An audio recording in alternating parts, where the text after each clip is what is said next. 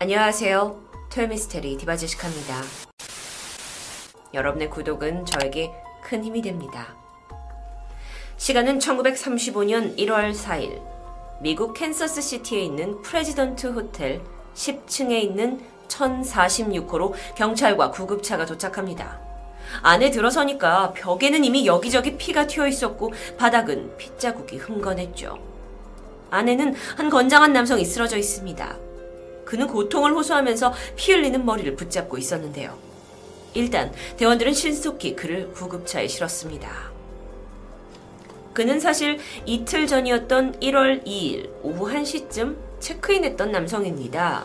당시 검은색 수트를 잘 차려입었고 외관상 20대 중후반 갈색 머리에 꽤 건장한 체격을 가지고 있었죠. 다만 그의 귀가 마치 어릴 적부터 레슬링을 했던지 또는 오랜 시간 짓눌린 것처럼 부풀어 보였고 머리에도 찢어진 흉터가 보입니다. 뭐 직원들은 뭐 어렸을 때 건조나 레슬링을 했겠지 생각을 하는데요. 남성은 대뜸 창문이 없는 방이 있냐고 물었습니다. 직원은 이 호텔에서 적당한 방 하나를 내어줬고요. 그는 바로 그 자리에서 현금으로 지급합니다. 이때 그가 체크인 명부에 자신의 이름을 롤랜드 T. 오웬이라고 서명했고 주소는 로스앤젤레스라고만 적었고요. 곧이어 벨보이 랜돌프가 그를 10층 1046호로 안내했습니다. 얼마 뒤 호텔 청소부 메리가 이 객실을 치우기 위해서 1046호 앞에 섰죠.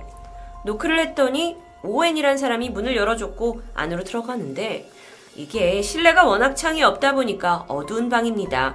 손님은 구석에 있는 작은 램프만 켜놓은 채 방이 여전히 어두웠죠. 메리가 간단하게 청소를 시작했고 남자는 급히 나갈 채비를 하는 것 같더니 그러다가 메리에게 곧 친구가 이곳에 올 예정이니까 갈 때 문을 좀 열어놔 달라고 부탁합니다. 당시에 손님 오해는 왠지 모르게 심란하고 초조한 듯 보였습니다. 몇 시간 후 메리는 다시 방을 찾았습니다. 새로 교체할 깨끗한 수건 몇 장을 건네주기 위해서였는데요. 문을 열고 방에 들어가려는데 이상한 장면을 목격합니다. 실내가 어두워서 실루엣만 보일 정도였는데 오웬이 침대 헤드에 쓰러진 듯 기대어서 깊은 생각에 잠겨 있는 것처럼 보였죠. 외투도 여전히 입고 있는 상황입니다. 메리가 깜짝 놀라서 수건을 놓으려고 했고 그러다 우연히 그녀의 눈이 탁자 위에 있는 메모에 가는데요. 이렇게 쓰여져 있었습니다. 돈, 나는 15분 안에 돌아올게. 기다려줘. 뭐, 친구를 기다리고 있는 건가? 메리는 서둘러 방문을 닫고 다른 객실로 향합니다. 그리고 다음날 오전 10시 30분, 메리가 다시 방문 앞에 섰습니다. 벨을 눌렀지만 반응이 없었고 그래서 메리는 마스터 키로 문을 열고 들어가는데 빈방이 아니었습니다. 오엔 씨가 여전히 어제와 비슷한 모습으로 침대에 기대 있었던 거죠. 어딘가 섬뜩한 기분이 들었습니다. 오웬 씨는 이번에 들어와도 괜찮다고 손짓하는데요. 메리는 빠르게 가벼운 정리를 시작했습니다. 그러다 또 한 번 오웬 씨가 누군가와 통화하는 것을 엿듣게 되었는데 이런 내용이었습니다. 아니, 아니, 돈. 아, 난 먹고 싶지 않아. 배가 별로 안 고프다고. 방금 아침 먹었어. 그는 수학에 같은 말을 반복했습니다. 배가 고프지 않아. 사실 청소부로서는 같은 방 안에 있다 보면 이렇게 손님의 대화를 엿들을 수 있는 건 자연스러운 일이었기 때문에 대수롭지 않게 여기고 방을 나가게 되죠. 그날 저녁입니다. 메리는 네 번째로 오웬 씨 방문을 두드렸어요. 어제처럼 새 수건을 주기 위해서였는데 문 앞에 서서 문득 이번 손님은 좀 묘하다는 생각도 들기도 합니다. 근데 이때 방 안에서 굵직한 목소리가 들렸습니다. 알고 있던 오엔 씨의 목소리는 아닌 것 같은데요. 메리는 방문객이 있다고 생각했고 밖에서 노크하면서 수건이 더 필요한지 물었죠. 그런데 안에서 필요 없어요. 라는 퉁명스러운 대답이 돌아옵니다. 그날 밤 자정. 돌연 호텔 10층에서 시끄러운 소리가 들렸습니다. 남자와 여자가 크게 다투는 것 같았는데 이 소리가 복도에 울려 퍼졌고 일부 투숙객들은 잠에서 깨버립니다. 들어보니까 1046호에서 나는 것 같았는데요. 아주 목소리를 높여서 언쟁하고 있었습니다. 몇몇 사람들은 프론트에 전화를 할까 했지만 마침 소란이 잠잠해지면서 사람들은 다시 방으로 돌아갑니다. 다음날 1월 4일 금요일 아침 7시 시점에서 1046호 손님이 여태까지 두 밤을 어, 이곳에서 지금 머물고 있는 시점입니다. 직원이 이 방에 수화기가 내려져 있어서 연락이 되지 않는 것을 확인하게 되죠. 그래서 벨보이 랜돌프를 올려 보내는데요. 그가 가보니까 문고리에 방해하지 말라는 팻말이 걸려 있습니다. 아, 하지만 수화기는 확인을 해야 됐기에 그가 문을 두드렸고 이때 안에서 누군가가 낮은 목소리로 들어와서 불을 켜세요! 라고 답합니다. 그래서 벨보이가 문을 열어달라는 의미로 다시 한번 노크를 했죠. 하지만 이번엔 아예 아무런 대답이 없습니다. 약간 기분이 상했던 벨보이는 수화기 잘 두세요! 소리친 뒤 내려오게 되는데요. 그로부터 1시간 반이 지난 오전 8시 30분. 이상합니다. 여전히 1046호의 전화가 불통해요. 그래서 이번엔 다른 벨보이가 올라갔고 노크를 하는데 아무런 응답이 없습니다. 그래서 어쩔 수 없다고 생각한 벨보이는 마스터키로 방문을 열고 들어갑니다. 방 안은 여전히 어두웠어요. 그런데 자세히 보니까 오웬이 나체로 침대에 누워 있는 상황입니다. 사람이 들어오는데 별다른 반응이 없어요. 이때 벨보이는 아, 이 사람이 만취해가지고 쓰러져서 정신을 잃고 있구나. 라고 짐작을 했고, 어, 조금 더 방에 들어가서 이 떨어져 있는 수화기를 제자리에 걸어두고는 방을 나가게 되죠. 1월 4일 아침입니다. 벨보이가 왔다 간 그 후로부터 1시간 정도 지났을까요? 1046호의 전화기가 또 불통이라는 신호가 잡혔어요. 그래서 약간 좀 짜증이 난 벨보이 랜돌프가 올라가 보는데요. 빠르게 문을 두드렸고 안에서 아무 소리가 없자 과감하게 문을 열고 들어갑니다. 그런데 그는 깜짝 놀라게 돼요. 오웬이 바닥에 웅크려서 쓰러진 채 머리를 감싸고 있었기 때문입니다. 당황한 랜돌프가 일단 불을 켜봤죠. 그랬더니 뒤통수에 피가 흥건히 흐르고 있었어요. 근데 이뿐만이 아니라 침대, 벽, 바닥, 화장실까지 온통 피투성이인 것을 확인합니다. 랜돌프는 일단 오웬이 숨을 쉬는 것을 확인하고 프론트에 구조 연락을 하게 되는데요. 얼마 후에 경찰과 구급차가 출동했고 오웬은 살아 있었지만 안타깝게도 의식을 잃어가고 있었습니다.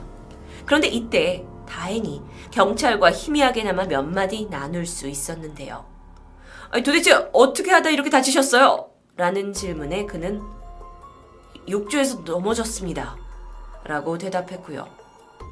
혹시나 해서 경찰이 자살을 시도한 겁니까? 라는 질문에 아주 가늘게 아니요. 라고 말합니다. 더 이상의 대화는 불가능했고 그는 혼수 상태에 빠져버립니다. 급히 병원으로 이송되었지만 다음 날인 1월 5일 새벽 오해는 결국 사망하고 맙니다. 피해자의 몸을 확인해 보았습니다. 그의 목과 발목, 손목에는 강하게 눌린 자국이 있었고요. 흉기로 수차례 가슴을 찔려서 폐가 심각하게 손상되어 있었어요. 또 머리를 수차례 맞았는지 두개골이 완전히 골절된 상태. 이 모습이 마치 방 안에서 끔찍한 고문을 당한 듯한 것처럼 보였습니다. 현장 수사가 시작됐죠. 1046호는 천장까지 피가 튀어 있을 만큼 참혹했습니다. 그런데 조금 이상한 점도 있었어요. 이 방에 피해자의 어떤 기본적인 소지품 또는 호텔에서 제공하는 세면 도구가 전혀 남아있지 않은 겁니다. 오웬이 심각한 외상을 이제 입었지만 어떻게 해서 이렇게 됐느냐? 뭐 도구가 뭐였냐, 흉기가 뭐였냐 이조차 어떤 것도 발견되지 않습니다.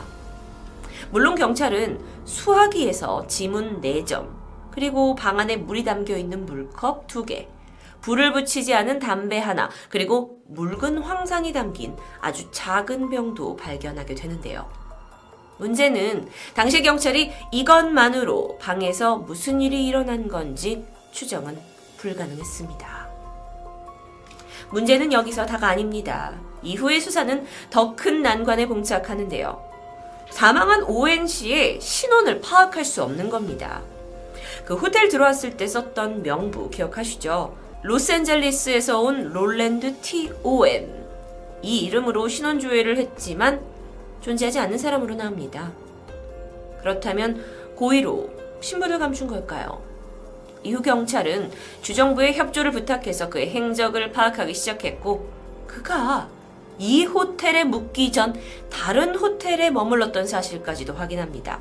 그래서 그 이전 호텔의 직원들이 이 같은 사람이 맞습니까? 하고 사체를 확인하러 왔는데 먼저 A 호텔의 직원은 어 그가 호텔에 와서 외부와 차단된 방을 달라고 했던 사람이고 이름은 유진 K 스콧으로 기억했습니다. B 호텔에서 직원은 그의 이름을 던컨 오글트리라고 알고 있었죠. 다만 이전과 다른 점은 죽은 남성이 당시 정체를 알 수 없는 다른 남성과 함께 방을 썼다고 합니다. 그렇다면 여기서 이걸 가지고 수사를 시작할 수 있지 않을까요? 했지만 그 남성 역시 신원을 알 수가 없었습니다. 수사는 더욱더 미국에 빠졌죠. 왜 신분을 속였는지 알 수 없죠. 근데 소지품도 없어요. 신분증이 전혀 없습니다. 게다가 굳이 매번 창문도 없는 이런 고립된 방을 원했던 이유는 뭐였을까요? 죽기 전에 전화도 하고 메모에도 이름이 있던 돈이라는 인물의 정체? 아, 그리고 피해 전날 1046호에 들린 그 여성의 목소리. 이걸 파악해보면 될 텐데 수사는 난항을 겪습니다. 방법을 찾지 못해요. 정말 막막해진 거죠. 무엇보다도 죽기 전에 오웬 씨는 이 사건이 누가 봐도 타살인 사건인데 왜 욕조에 부딪힌 거라고 거짓말을 했던 걸까요? 모든 것이 미스테리 투성이었습니다. 자, 이후로 미국 경찰과 언론을 통해서 1046호 의문의 남성 이야기가 전해집니다. 하지만 이상하리만큼 그를 알고 있다는 사람이 나타나지 않아요. 그렇게 두 달, 세 달이 지나서 실마리가 보이지 않자 결국 경찰은 시신을 공동묘지에 묻기로 합니다. 그런데 장례식장에 한 통의 전화가 걸려옵니다. 익명의 남성이 오늘 장례를 치를 그 시신에 대해서 자신이 알고 있는데 그가 어떤 여성과 사귀었는데 자신과 셋이서 함께 호텔에서 만난 적이 있다고 간략하게만 말하죠. 그러고는 다짜고짜 그 장례식에 필요한 돈을 보내겠다고 말한 뒤 황급히 전화를 끊어버립니다. 곧이어서 상당한 현금이 신문지에 쌓여 도착했고요. 같이 온 작은 메모에는 사랑은 영원히 루이스라고 쓴 글귀가 있습니다. 경찰은 전화를 건 발신자에 대한 추가 정보를 알아내지 못하죠. 그렇게 그가 묘지에 묻히고 1년이라는 시간이 흘렀습니다. 1046호 살인사건은 여전히 미제로 남아 있었고 사실상 이대로 묻히는 듯 했죠. 그런데 그해 가을 한 여성이 경찰에 전화 한 통을 걸어옵니다. 대뜸 오웬이라는 사람이 2년 전에 실종된 친오빠 아르테무스 오글트리라면서 흐느꼈죠. 근데 이 오글트리라는 이름이 기억하실지 모르겠지만 비호텔에 있던 사람이 어, 성으로 이제 그 사람이 썼다고 기억한 같은 이름이거든요. 당신의 오빠인지 어떻게 아냐 그랬더니 최근 우연히 잡지를 통해서 이 기사를 접했고 바로 오빠를 알아봤다는 겁니다. 그녀의 이야기를 좀 더 들어보면 아르테무스는 사건이 일어나기 1년 전이었던 1934년 갑자기 사라집니다. 당시 그의 나이가 고작 17살이었다고 해요. 그는 떠난 후에 가족에게 나는 잘 지내고 있다 라고 계속 편지를 보내긴 했지만 이상하게도 그게 손글씨가 아닌 전부 타이핑된 편지였습니다. 문제는 가족이 알기로는 집을 떠나기 전까지 아르테무스는 타자기를 사용할 줄 몰랐었는데요. 게다가 편지 내용도 평소 그 아들의 말투와는 좀 달랐습니다. 아니, 가족한테 보낸 편지에 약간 거슬리는 속어까지 등장했을 정도였으니까요. 식구들은 직감적으로 수상함을 느꼈고 경찰에 신고해서 행방을 찾았지만 사실 여태까지 어디서도 그를 찾을 수 없었습니다. 자, 이제 이 사건을 담당했던 형사는 아르테무스 어머니를 만나서 신원불명의 롤랜드 T. 오웬이라는 사람이 결국 그녀의 아들임을 확인합니다. 그토록 찾았던 아들이 결국 방에서 살인을 당했고 시신은 이미 땅에 묻혀버린 사실에 어머니는 오열했겠죠. 경찰로서는 그나마 그가 이제 누구인지 밝혀졌으니 이제는 살인마를 찾을 수 있지 않을까요? 그런데 여기서 또 다른 반전이 있습니다. 어머니가 아들이 죽은 날을 확인하고는 깜짝 놀랐죠. 그러니까 오웬 음, 아르테무스가 호텔방에서 사망한 날은 1935년 1월 4일. 하지만 어머니는 1월 이후에도 아들에게서 세 통이나 편지를 더 받았다고 합니다. 나는 잘 있다고 걱정하지 말라고 모두 타이핑으로 쓰여진 편지였죠. 경찰이 이 편지를 추적합니다. 하지만 음, 역시나 출처를 찾을 수 없었습니다. 사실 이 사건을 듣다 보면 경찰이 제대로 한 일이 사실상 아무것도 없는 것처럼 느껴지기도 하는데요. 그러다 보니 지금껏 1046호 살인 사건은 유명한 미제 사건으로 남아버렸고 기록으로만 존재합니다. 집을 떠난 아르테무스에게는 무슨 일이 있었던 걸까요? 어쩌면 이제 그에 대한 답은 영원히 밝혀지지 않을 미스테리로 봉인된 것은 아닐까요? 토요미스테리 또 다른 호텔 관련 영상은 하단을 클릭해주세요. 디바제시카였습니다.